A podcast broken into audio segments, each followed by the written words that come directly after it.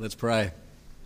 Our gracious God and loving Heavenly Father, we do thank and praise you uh, for your word to us through Zechariah. We pray that as we look at uh, this, probably the, the, the, most difficult passage in Zechariah, that you help us uh, to understand it. Uh, please help me to explain it clearly, to be able to get across what Zechariah is saying. We pray that you help us to concentrate, to understand, and then to think hard about how this does apply to us. We pray that we might be people who um, are made wise by your word and are taught, rebuked, corrected, and trained by your word that we might live lives pleasing to you. We pray it in Jesus' name. Amen. Well, can you imagine if we got taken over by an oppressive foreign regime? If another country came in, conquered us, and ruled over us. Can you imagine how terrible it would be? I was recently rereading my grandfather's autobiography, and he talks about Holland and the time that the Nazis took over when he was a young man. Um, soldiers roamed the streets, and they could basically do whatever they wanted. The Jews, including my family, were systematically rooted out and transported to the death camps. Well, my grandfather only just escaped by accident. He happened to be in the backyard when his family were taken. Uh, there were curfews at night. Anyone caught outside at night could be shot or could be conscripted uh, people couldn't go where they wanted, people couldn't do what they wanted. They were forced to work for the Nazi war effort in munitions factories and things like that. Anyone who didn't know what the Nazis said was killed or sent off to prison camps. Terrible, terrible stuff. To be oppressed by a foreign regime. Freedom is something to treasure, isn't it? Freedom is something to treasure. Freedom from oppressive leadership. As William Wallace cries, freedom as he goes to war against the terrible English oppressors in Braveheart. It, it resonates deeply within us. It's something we long for.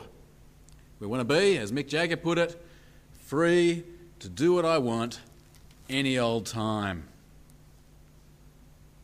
Well, the Jews in Zechariah's day lived under a repressive, oppressive foreign military regime, and they longed for freedom. Uh, 500 years before, way back in, the, in the, the glory days of David and Solomon, they had power and influence. But really, since those days, things have just gone downhill. So, around about 900 BC, Solomon's son Rehoboam starts off with a big civil war.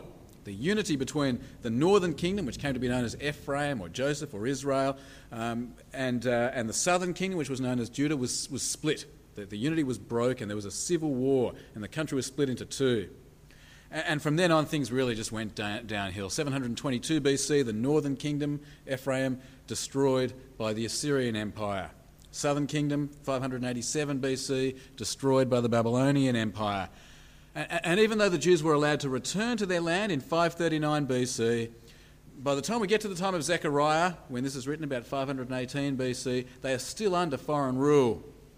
They're under the rule of the Persian Empire.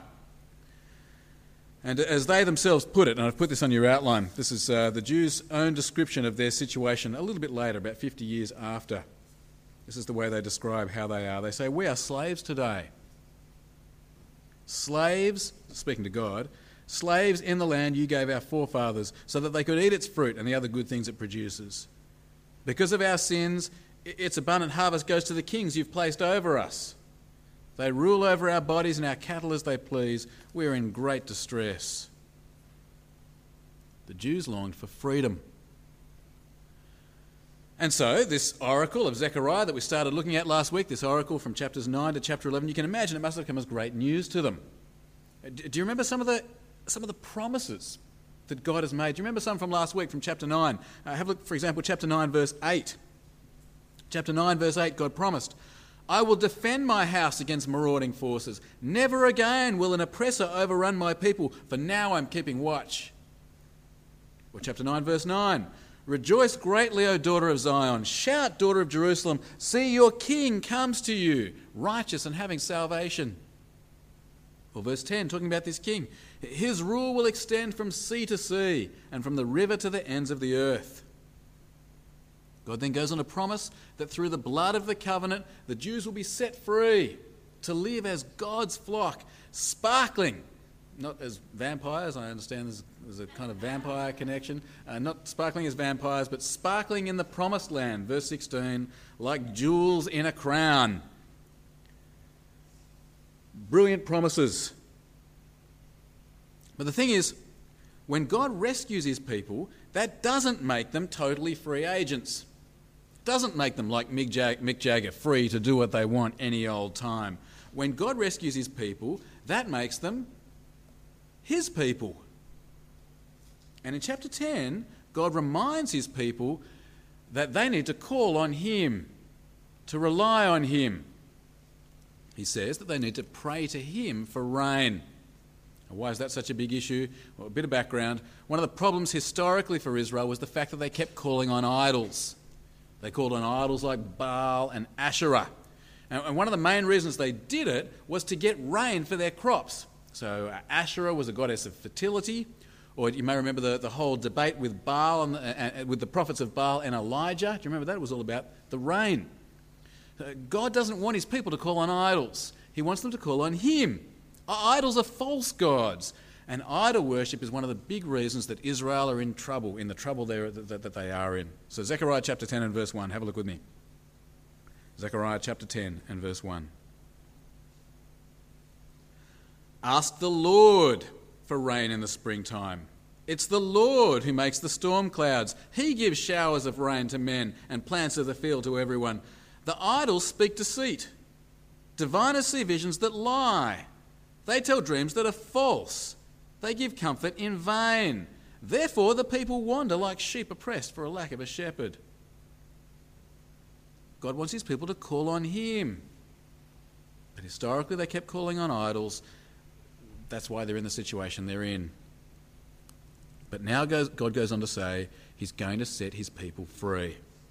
He is angry with the bad shepherds uh, the, the foreign oppressive shepherds, Assyria, Babylon, Persia, the, those foreign rulers who oppress Israel, God is going to bring them down and He's going to raise up a ruler from Judah. Chapter 10 and verse 3. My anger burns against the shepherds, and I will punish the leaders, for the Lord Almighty will care for his flock, the house of Judah, and make them like a proud horse in battle. From Judah will come the cornerstone, from him the tent peg, from him the battle bow, from him every ruler. Together, they'll be like mighty men trampling the muddy streets in battle. Because the Lord is with them, they will fight and overthrow the horsemen. God is setting his people free from slavery. And then he goes on to say it's going to be, it's going to be like another Exodus. He uses all kinds of Exodus imagery, talking about Egypt and the Nile and all this sort of stuff. God is going to set his people free and bring them from, from Judah, from Israel, wherever they're scattered, he's going to bring them back to be his people again. Verse 6 I will strengthen the house of Judah and save the house of Joseph. I'll restore them because I have compassion on them. They'll be as though I had not rejected them, for I am the Lord their God and I'll answer them. The Ephraimites will become like mighty men, and their hearts will be glad as with wine. Their children will see it and be joyful. Their hearts will rejoice in the Lord. I'll signal for them and gather them in. Surely I'll redeem them. They'll be as numerous as before. Though I scatter them among the peoples, yet in distant lands they'll remember me. They and their children will survive and they'll return. I'll bring them back from Egypt and gather them from Assyria. I'll bring them to Gilead and Lebanon, and there'll not be room enough for them. They'll pass through the sea of trouble. The surging sea will be subdued, and all the depths of the Nile will dry up. You see the Exodus imagery? Assyria's pride will be brought down, and Egypt's scepter will pass away what's it saying? God will bring his people home. And there, God says, they will walk in his ways. They will obey him as king. Verse 12. I'll strengthen them in the Lord, and in his name they will walk, declares the Lord. God is setting his people free. And in this final um, part of this, uh, this section, it says that, that the powers that oppress them will be defeated. That these oppressive powers, they might be as strong as Lebanese cedars. They might be like oaks of Bashan, it says, but, but they're going to be cut down. And they're going to, they're going to wail as they lose control of God's people. Wail like a, a shepherd losing his flock or a lion losing his, his, uh, his, his hiding place. They're going to cry as they lose control of God's people that they've been oppressing. Chapter 11 and verse 1. Open your doors, O Lebanon, so that fire may devour your cedars. Wail, O pine tree, for the cedar has fallen, the stately trees are ruined. Wail, oaks of Bashan, the dense forest has been cut down. Listen to the wail of the shepherds, their rich pastures are destroyed. Listen to the roar of the lions, the lush thicket of the Jordan is ruined. Okay, lots and lots of images kind of piled on top of each other, but do you get the vibe of it? God is setting the Jews free. They will once again be his people in his land under his rule. God will be their king, God will be their shepherd. End of foreign oppressive rulers. God will be their king. It's good news. Good news for them. But if you think about it, it's no different to the way things were before the exile. Before the exile, Israel were in their land. God was their shepherd and ruler. They had a king. Uh, that's how it was before. But Israel rejected God as shepherd. They refused to walk in his ways. They refused to call on him and rely on him. And the big risk is the big risk is that history will repeat itself. God will go to all the trouble to do what he's promised. He'll, he'll, he'll bring them back from the nations and restore them and raise up a king over them. But again, they won't live his way. God will bring the king on the donkey into Jerusalem, but the risk is the people will reject him as king. And so in the rest of chapter 11, God makes Zechariah perform two signs, two kind of little dramatic plays or something like that. Uh, these are two signs that remind Israel of their history, two signs that warn Israel not to repeat their history. So, in the first little drama, the first sign, Zechariah has to play the role of God as the shepherd of historical Israel. A shepherd of the Israel who hated him and rejected him, shepherd of the Israel that God rejected and sent into exile. So, verse 4, look at the, uh, the, the, thing that uh, Zechariah has to do. This is what the Lord my God says Pasture the flock mark the slaughter. Their buyers slaughter them and go and punish those who sell them, say, Praise the Lord, I am rich. Their, their own shepherds do not spare them, for I'll no longer have pity on the people of the land, declares the Lord. I'll hand everyone over to his neighbour and his king. They will oppress the land, and I will not rescue them from their hands. There's the task pasture the flock marked for slaughter. And so Zechariah gets himself in character. He plays the role of God as shepherd. And what he does, he takes two staffs, two sticks. Very symbolic. One of them is called favour, symbolises God's favour towards his people. And the other one is called union. It represents the unity of God's people, united to each other and to him. And as shepherd, Zechariah clears away the bad leadership and he becomes shepherd of Israel, representing God as shepherd of Israel. Verse 7. So I pastured the flock marked for slaughter, particularly the oppressed of the flock.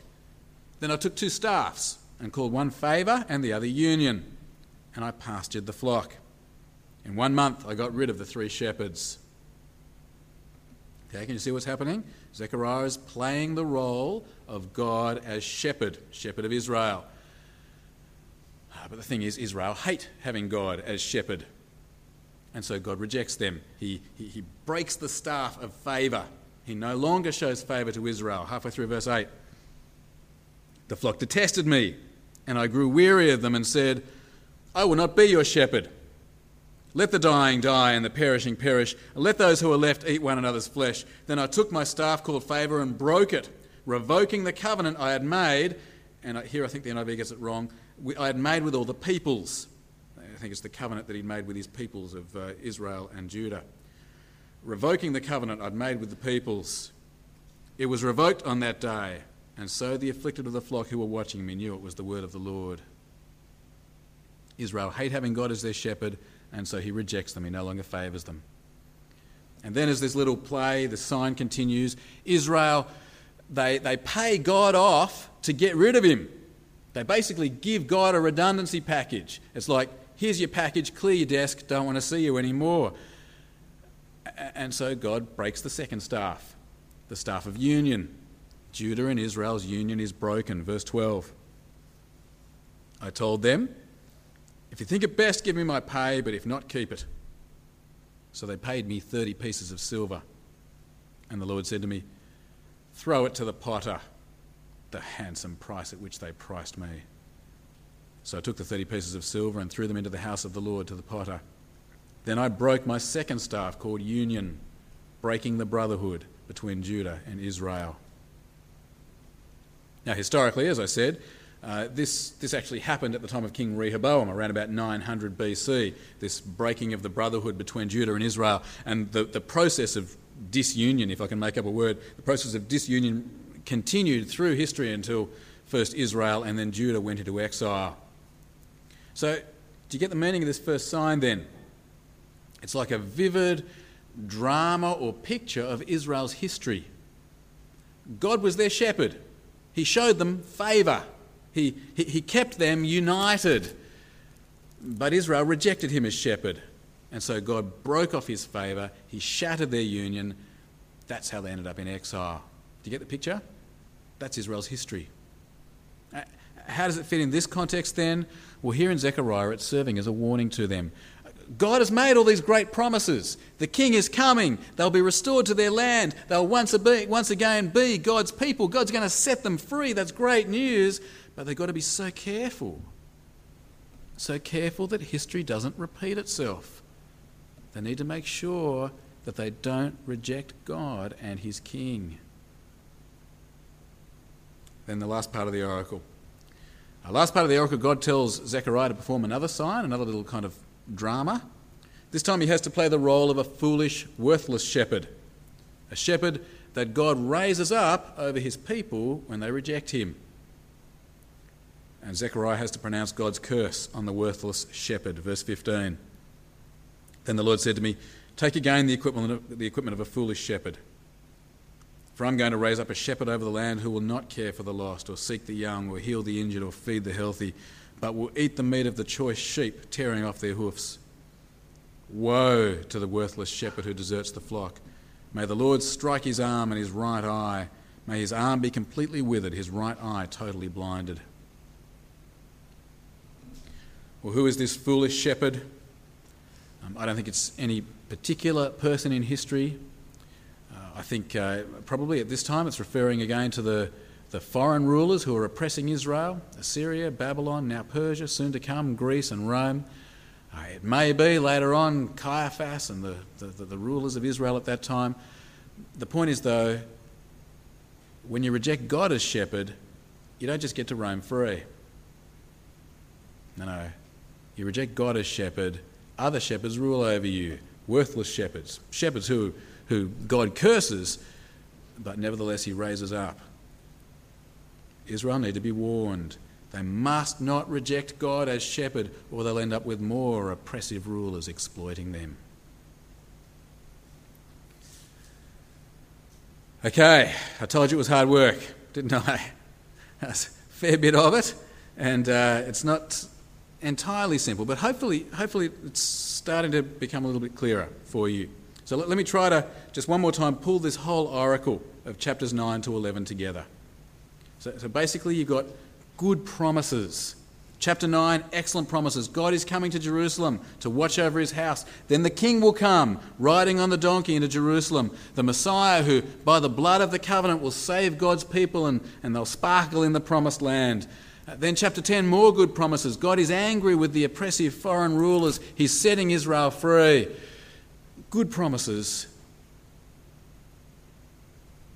But there's this warning. God sets you free.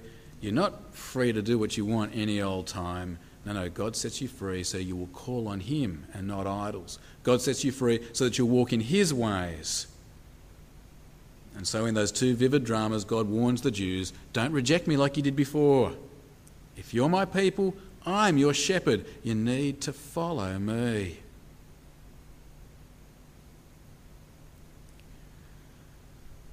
Well, sadly, um, human nature didn't change. After the time of Zechariah, the Jews still didn't walk in God's ways, and the book of Nehemiah shows that very clearly as they just failed time and time again. And then, when the promised king did come, when he rode on that donkey into Jerusalem, what happened to him? The people rejected him. Rejected him in ways very reminiscent of Zechariah chapter 11. Jesus, do you remember, was betrayed for 30 pieces of silver. Silver that was thrown into the temple used to buy the potter's field. God's promised king came to be the shepherd of Israel, to conquer the ultimate forces of oppression, sin, death, the devil, to, to set God's people free, give them eternal security in the ultimate promised land. But for the most part, he was rejected. The people didn't heed Zechariah's warning. Of course, some people did. There were some who accepted Jesus, some who bowed the knee to him, who became his people. Originally, it was just Jews, but later on, people from all sorts of nations People came to see that Jesus is the king that God promised, and so you know what they did? They did what Zechariah said to do. They called on God and no longer on idols. They served God as their king and trusted in his Son. They stopped running life their own way. They turned to God in repentance and faith, and they relied on Jesus. On your outline, I've got a description of how the Thessalonian Christians did this. You see where I am now? I'm on the right hand side, about halfway down. Here's a description of what it means to become a Christian. I think it's just reeking of Zechariah. Um, it says uh, that you turned to God from idols to serve the living and true God and to wait for his Son from heaven, whom he raised from the dead, Jesus, who rescues us from the coming wrath. Can you see how that's like what Zechariah says? You've got to turn away from idols and serve God. Well, some people did that. And the message about Jesus has been passed on from them until 2,000 years later. On the other side of the world, it's come to us. Friends, Jesus is the fulfillment of this oracle in Zechariah. He is the fulfillment of all the great promises that Zechariah has here. Through Jesus' death on the cross, he can set us free from the most oppressive enemies of all, the, the oppressive enemies that are behind human oppression, the enemies of sin and death and the devil. Jesus can give us eternal, joyful freedom in the promised land, the new heaven and earth. That is a brilliant thing. It is a freedom to treasure, to be free from sin and death and mourning and pain, to be ruled forever by the Good Shepherd King Jesus rather than sinful human rulers. Jesus is offering to set us free. He's the fulfillment of the great promises of Zechariah's oracle. But, but friends, we've got to listen to Zechariah's warning. You can't just have God as your Saviour. You can't be free to do what you want any old time. A Christian is someone who has Jesus as their king, as their shepherd. As a, a lady in the morning congregation who was telling me the other day about a girl she knew in her old church. Uh, every now and then, this girl would come to her church just about once every, you know, three or four months, something like that, just a few times a year. And uh, every time she came, she would go up to the minister after the service. And she'd say, Is it true that we're saved by grace alone? Is it true that no matter what we've done, Jesus forgives us for our sin? Is it true that it doesn't matter what we do, our good works have nothing to do with our salvation? Is that true? The minister, of course, would say, Yes, that's true. And, and it is true. The thing he didn't know was that this woman was living a totally non Christian life. living with a boyfriend, sex, drugs, rock and roll, all that sort of stuff. Uh, this, this woman, she kept wanting assurance that Jesus is her Saviour but she didn't want to obey Jesus as Lord. She didn't want to live the way Jesus says. Friends, it's perfectly clear from this oracle of Zechariah and from the rest of the Bible, it's just not possible. You can't have Jesus as Saviour, but not as Lord. The English preacher C.H. Spurgeon put it beautifully. Let me quote from Spurgeon. I cannot conceive it possible for anyone truly to receive Christ as Saviour and yet not to receive Him as Lord. Christ Jesus did not come in order that you might continue in sin and yet escape the penalty of it. He did not come to prevent the disease being mortal, but to take the disease itself away. Many people think that when we preach salvation, we mean salvation from going to hell. We do not mean only that, but we mean a great deal more. We preach salvation from sin. We say that Christ is able to save a man, and we mean by that that he's able to save him from sin and to make him holy, to make him a new man. No person has any right to say, I am saved, while he continues in sin as he did before. How can you be saved from sin while you are living in it? A man that is drowning cannot say he is saved from the water while he's sinking in it. A man that is frostbitten cannot say with any truth that he is saved from the cold while he is stiffened in the wintry blast. No, man. Christ did not come to save you in your sins, but to save you from your sins. Of course, Spurgeon wasn't the first to say it. Jesus himself puts it like this on your outline Not everyone who says to me, Lord, Lord, will enter the kingdom of heaven, but only he who does the will of my Father who is in heaven. Or James said it this way As the body without the spirit is dead, so faith without deeds is dead. Or the Apostle Paul himself Jesus gave himself for us to redeem us from all wickedness and to purify for himself a people that are his very own, eager to do what is good. Friends, the message of salvation through Jesus is great news, the, the, best news ever. Jesus is the fulfillment of these great promises of Zechariah. He does set us free from tyranny, He sets us free from oppression to live in joyful freedom forever. But, friends, we've got to heed the warning of Zechariah's oracle. Jesus is not just a saviour, He's a king. And so here's the point. Here's the point. If you don't want to obey Jesus, if you don't want to call on Jesus, if you don't want to worship Jesus, if you don't want to live for Jesus, if you don't want to walk in Jesus' ways, don't kid yourself. You don't want to be a Christian. You can say you're a Christian till you're blue in the face. But if you don't want to obey Jesus as your boss, you don't really want to be a Christian at all. I don't know if you know people like this. Uh, maybe it's your friends, your relatives. They say, Oh, yeah, I'm a Christian. Yeah, yeah, yeah. But there's no evidence that they're any different.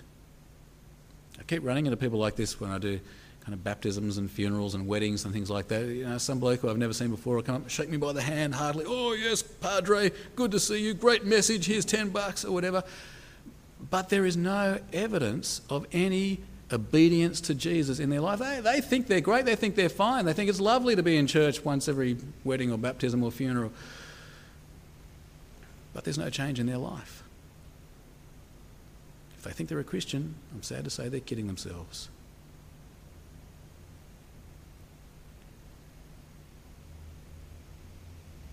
What about you? Do you think you're a Christian? There's an old saying if you were put on trial for a Christian, would there be enough evidence to convict you? Can you show change in your life? Can you show a love for Jesus as your King? A desire to call on Him? A desire to obey and worship Him? Friends, Jesus is a great Saviour, but He's also a King. And so we mustn't kid ourselves. We've got to turn away from sin and obey Him as King. Let's pray. Our Father and our God, we do thank and praise you for the Lord Jesus Christ, the Good Shepherd who laid down his life for the sheep.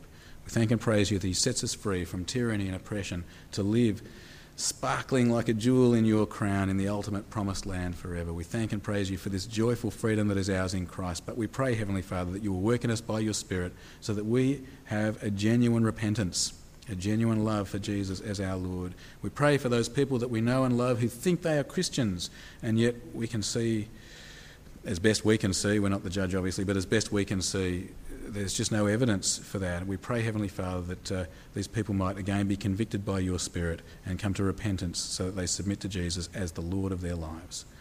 Father, do please help us to commend the gospel